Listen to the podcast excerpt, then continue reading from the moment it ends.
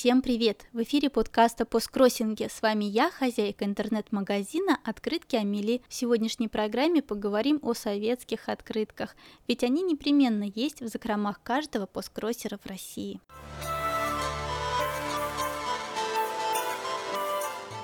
Советские открытки в посткроссинге. На российском посткроссинговом сайте postcross.ru многие указывают в профиле свое отношение к советским открыткам, хотят ли они их получать или нет. Встречаются настоящие фанаты и неистовые противники. Минусами советских открыток является тонкость бумаги, неточная цветопередача и часто у них бывает не почтовый оборот, на котором вместо разлиновки под адрес напечатана какая-то информация об изображении. Цитата из книги, которой сделана иллюстрация, рецепт изображенного блюда или история по памятника с лицевой стороны. На многих советских открытках есть предательская фраза «пересылки по почте в открытом виде не подлежит», которая может смутить любого, а самое страшное – сбить с толку работника почты. Самые распространенные советские открытки имеют пропагандистский характер. Среди них огромное количество поздравительных, которые сейчас немногим нравятся. По этим причинам некоторые посткроссеры просят не присылать им советских открыток. В посткроссинге мы уважаем вкусы друг друга, всегда стараемся выбрать такую такую открытку, которая понравится получателю. Поэтому, когда просят не присылать советских открыток, мы их и не посылаем. Писать о таком в профиле совершенно нормально и вполне вежливо, ведь надо помочь отправителю с выбором. А почему многие любят советские открытки? Потому что разнообразие их поражает воображение. Это связано с тем, что их выпускали государственные учреждения, из АГИЗ, музеи, издательства, образованные при творческих союзах и госкомитетах, которым было не столь важно получить прибыль, сколько выполнить культурно просветительскую задачу – отразить на открытках все богатство культуры и искусства СССР, разнообразие национальностей, флоры и фауны, технический прогресс, рассказать об исторических местах страны, знаменитых людях, великих картинах. Открытки служили в том числе образовательным целям, поэтому выпускали такие удивительные наборы открыток, как «Русское кружево», «Природа после заката солнца», «Львы стерегут город», «Блюда татарской кухни», «Бабочки Средней Азии». На открытках изображены всевозможные цветы, в том числе море ботанических иллюстраций, которые сейчас в посткроссерской моде, собаки разных пород и все другие животные, какие вообще существуют, вплоть до верблюдов и фиников. То, что коллекционеры называют анималистикой. Композиции с куклами, стеклянными вазами, книжные иллюстрации, космос, фотографии залов известных музеев, то есть огромное количество всяких специфических тем, которые не имеют возможности печатать коммерческие издательства в настоящее время по причине финансовой неоправданности ценности. Что уж говорить о том, сколько произведений искусства запечатлено на советских открытках, а ведь живопись одна из любимых тем многих посткроссеров. В советское время печатали не только репродукции картин великих художников прошлого, но и много современных в то время иллюстраторов и живописцев, многие из которых стали известными благодаря открыткам. Зарубин, Исаков, Чмаров, Трофимов и многие другие. Печатали открытки с фотографиями не только известных мест, но и просто атмосферные. Закат на берегу реки, улицы ночного города, рассвет в цветочном поле. Когда мы подбираем открытку, всегда хочется создать определенное настроение. И советские открытки очень хорошо могут это делать, потому что их много самых разных на любой вкус, и еще потому, что немного потрепанные, а старые вещи всегда создают особую атмосферу. Советские открытки можно отправлять как в конверте, так и без него. Они доходят в отличном состоянии, несмотря на то, что кажутся хрупкими.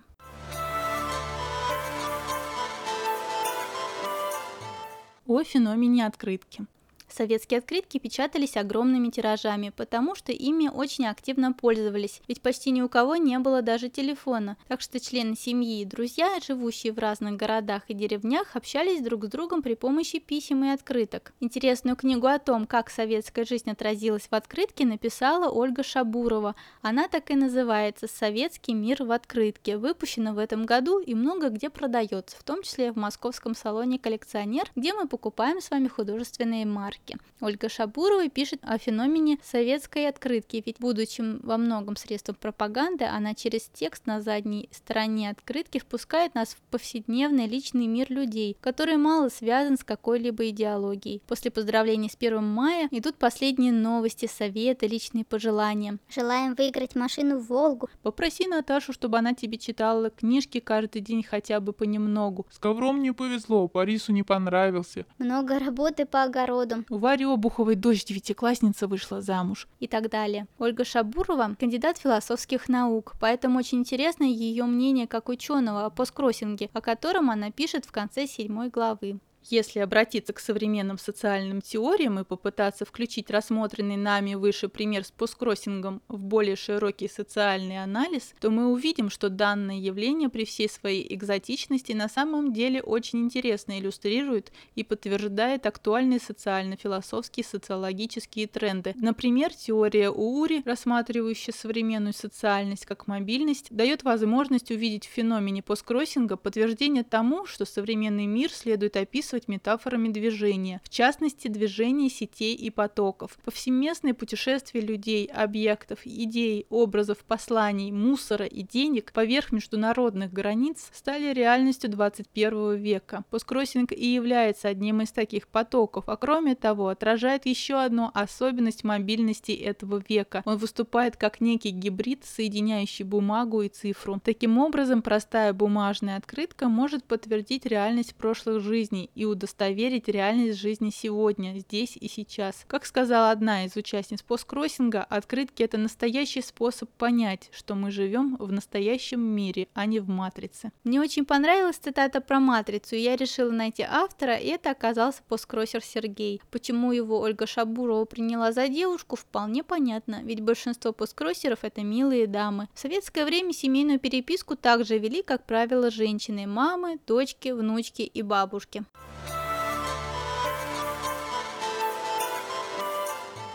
Тиражи. Я уже упомянула про огромные тиражи советских открыток, но хочется назвать цифры, чтобы вас впечатлить. Например, в 1971 году было издано 6873 наименования открыток общим тиражом 2,5 миллиарда экземпляров, то есть ежегодно выпускалось по 10 открыток на каждого жителя СССР, ежедневно появлялось 20 наименований общим тиражом 6,5 миллионов экземпляров, поэтому их так много сохранилось. Благодаря Благодаря гигантским тиражам советские открытки до сих пор очень доступны. Их можно, конечно, купить через интернет, но особенно интересно выбирать их на блошиных рынках, перебирать целые груды открыток, которые обычно занимают у одного продавца сразу несколько коробок, причем советские открытки найдутся на каждом блошином рынке в любом городе страны. Про Москву и Московскую область могу сказать, что очень много мне удавалось найти интересных карточек по цене всего 10 рублей за штуку. Однажды мне предложили купить 4 больших коробки открыток за 3 тысячи тысячи рублей. О, как это было соблазнительно.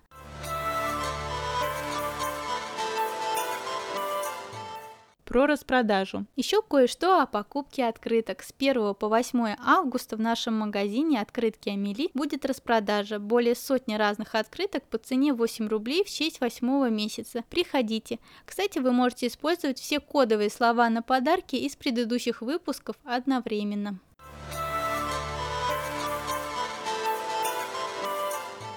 История советской открытки.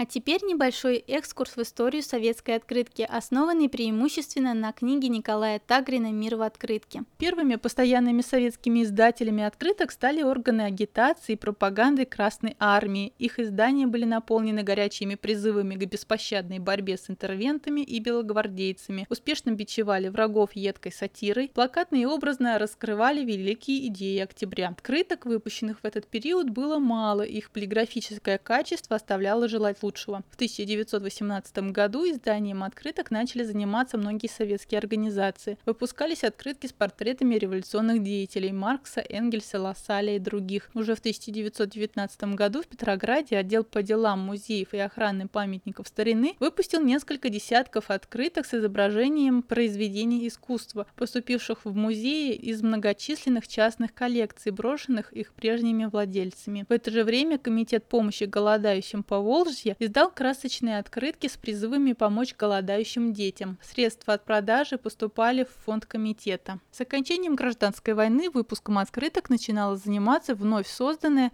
крупнейшее в то время государственное издательство, сокращенно ГИЗ, позже ставшее изогизом. Первое время, наряду с новыми сюжетами, оно вынуждено было использовать ряд старых клише, перепечатывая издания прошлого, но затем быстро встало на самостоятельный путь. В период НЭПа открытки выпускались и отдельными частными лицами, лицами, которые пытались возродить дореволюционную открытку. Например, повторяли сюжеты известных открыток общины Святой Евгении. В это же время коммерческое агентство «Связь» при наркомате почты телеграфов выпускало видовые открытки в типографии госзнака, что обеспечивало его открыткам высокое по тому времени качество. С 1925 года открытки стали издавать различные музеи, например, Третьяковская галерея и Музей революции. Большой размах приняла издательская деятельность различных ассоциаций и обществ художников. Накануне первой пятилетки, то есть в 1927 году, государственное издательство, оно же ГИС, ОГИС и ИЗОГИС расширила тематику иллюстрированной открытки, стали издаваться видовые, художественные, хроникальные, учебно-просветительские, научно-популярные и детские открытки. Большой сдвиг в улучшении качества советской открытки произошел после опубликования постановления ЦК ВКПБ 11 марта 1931 года о плакатной литературе и публикация ряда статей, где отмечалась оторванность от жизни, узость тематики и недостаточно высокий полиграфический уровень так называемых называемой массовой изопродукции. Начали выходить многочисленные серии на темы социалистического переустройства. Например, была серия из 72 открыток «Догнать и перегнать в технико-экономическом отношении передовые капиталистические страны» и набор с портретами ударников пятилетки под заголовком «Страна должна знать своих героев».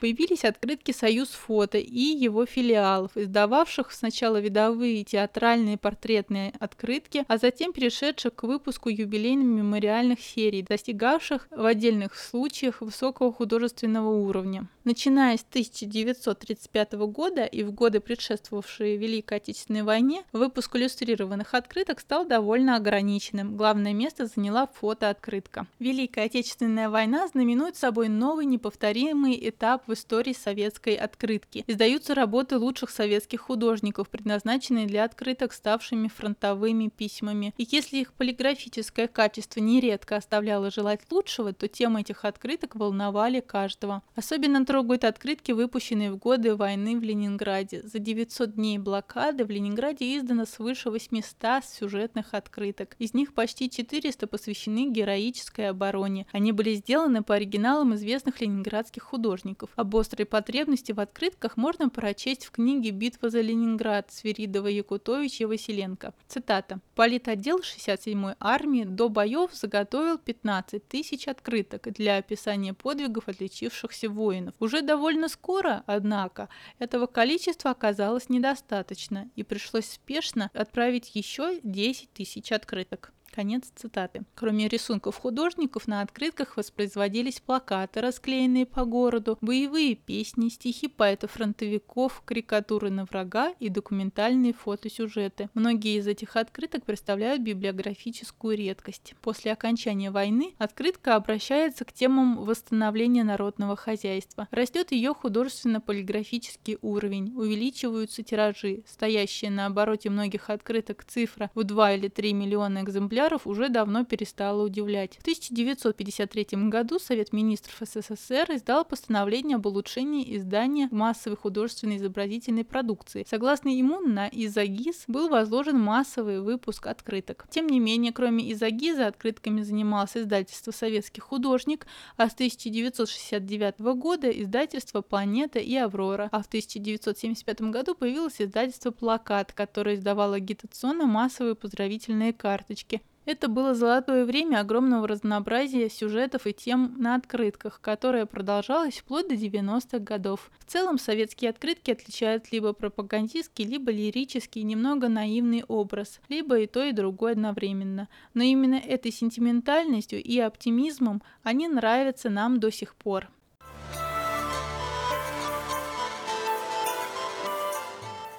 Надеюсь, вам было интересно. Следующий выпуск будет посвящен посткроссингу и музыке. Не пропустите. Пока-пока.